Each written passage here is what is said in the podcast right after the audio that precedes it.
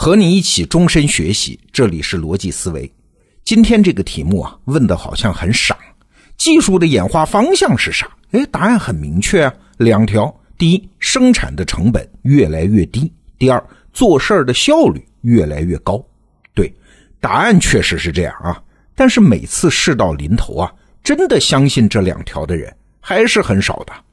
我们举个例子啊。上个世纪初，美国有一家公司就推出了一款设备，叫啥呢？叫家庭中央电动机。什么意思呢？你想，那个时候啊，电气化时代刚刚开始，各种家电设备被陆续发明出来，那其中很多就有用到电动机的呀。这家公司就想，每台家用电器都用一个电动机，电动机这么贵，太浪费了嘛？哎，干脆生产一种。中央电动机，什么家电设备往上一套都可以运转，不管是洗衣机还是厨房里用的搅拌机，都可以共用这一台电动机。你听这个思路啊，就跟那个瑞士军刀一样啊，各种功能，但是共用一个手柄，这样多省成本呢。那这个产品当然后来没有销路，这家公司也破产了。但是这个产品背后的思路是很有意思的。他在预见未来的时候。他是不相信技术发展的趋势是导致生产成本越来越低的。他觉得当时的电动机非常昂贵，所以所有的家电都应该共享一台中央电动机啊。但是实际上呢，电动机迅速变得非常便宜，便宜到没有任何价值去共享一台嘛。现在每个人的家里啊，你数数，至少都有几十部电动机。除了那些大家电之外，还有什么厨房里的排风扇、电脑里的磁盘驱动器等等，这都是电动机啊！你还别觉得啊，就是这家企业傻。再举个例子，据说 IBM 当年的董事长沃森那也是大企业家，他说过五台计算机足以满足整个世界市场。你看这个判断的基础也是计算机太昂贵了。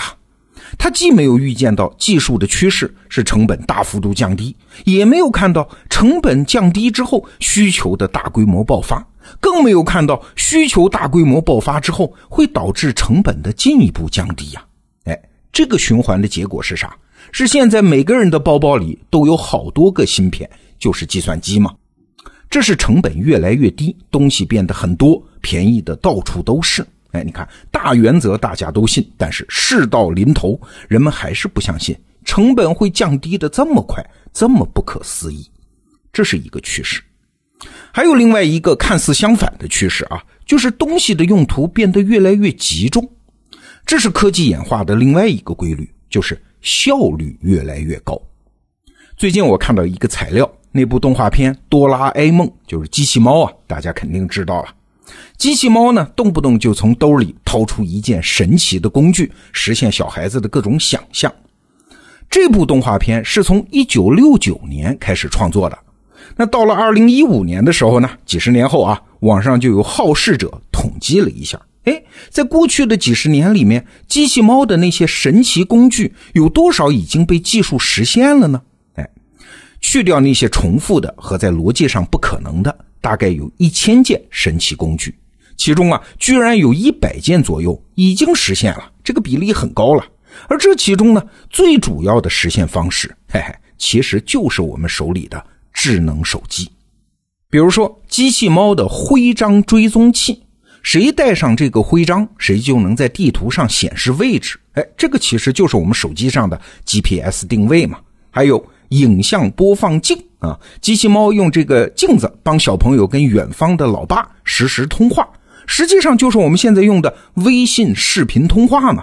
还有一个叫风景刀片，就是随时能把喜欢的风景切下来变成照片，这实际上不就是我们的手机拍照吗？还有一个叫记事鸟，能够自动提醒你要做的事儿，其实就是我们现在的手机备忘录嘛。那除了欢呼科技的进步之外，我们也得反省一下吧。为什么当年《哆啦 A 梦》的作者在想象这些神奇道具的时候，他们会想象出五花八门的载体，什么徽章、刀片、电子鸟、镜子之类的？为什么作者就没有幻想过这么一个统一的小小的机器，它能一下子实现那么多功能呢？是动漫作家的想象力不够吗？哎，其实不是。其实啊，这是人类文明发展的一个规律。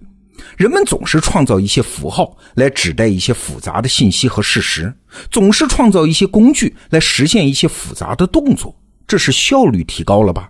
但是每创造出一代符号和工具，人类文明就会被这些符号和工具固化在一个层次上，下一步的突破总是非常困难的。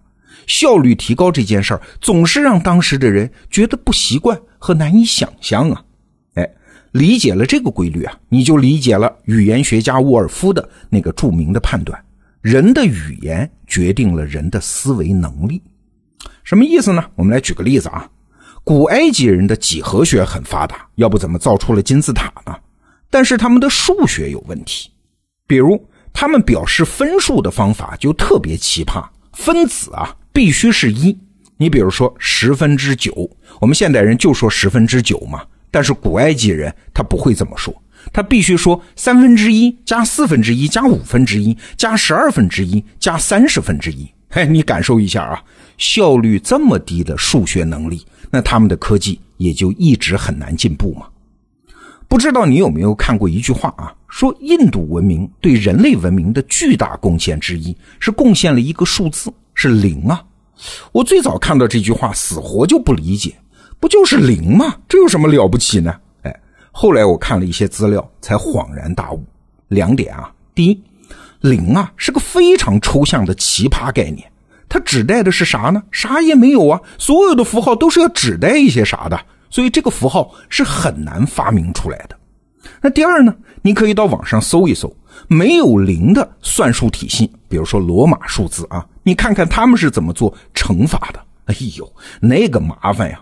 没有零这个符号的帮助，复杂的数学体系是不可能诞生的，数学的教育普及也是不可能的。所以说，人的语言限定了人的思维能力。更进一步的说，一个文明的符号和工具就限定了它的文明水平。说到这儿啊，我们就不得不对那些能用简单指令实现复杂动作、用简单符号指代复杂信息的发明家有一份特别的敬意了。比如说鼠标，鼠标的发明者啊叫恩格尔巴特，他刚开始拿出来的鼠标原型非常简单，就是有两个滚轮的木盒子，名字也很怪，叫显示系统 X 杠 Y 位置指示器，哈哈。那今天我们大家对鼠标都很习以为常了嘛？但是你想象一下，一九六八年，人们只能用编程语言指示计算机完成这样那样的任务。要想学会这样的编程语言，你得背诵大量的指令啊，输入大量的字符啊，同时还能理解屏幕上一行行语句代表什么样的实质啊。这个时候，突然有人发明了鼠标。只要移动手腕轻点鼠标，就能完成之前需要打很多行代码才能完成的工作。那是一种怎样划时代的震撼呢？但是啊，并不是每一次这种用更简单的动作去代表更复杂信息的创新，这种能明显提高人类工作效率的创新，都会得到认可的。鼠标就很典型啊。恩格尔巴特的这项发明是直到将近十年后，就是一九八七年，才被苹果的乔布斯发现，然后用四万美金给买下来了。那恩格尔巴特呢，从中只分到了一万美元。他发明了鼠标，哎，他全部的收入就是这一万美元。当然了，乔布斯也有类似的遭遇，比如说二零零七年前后。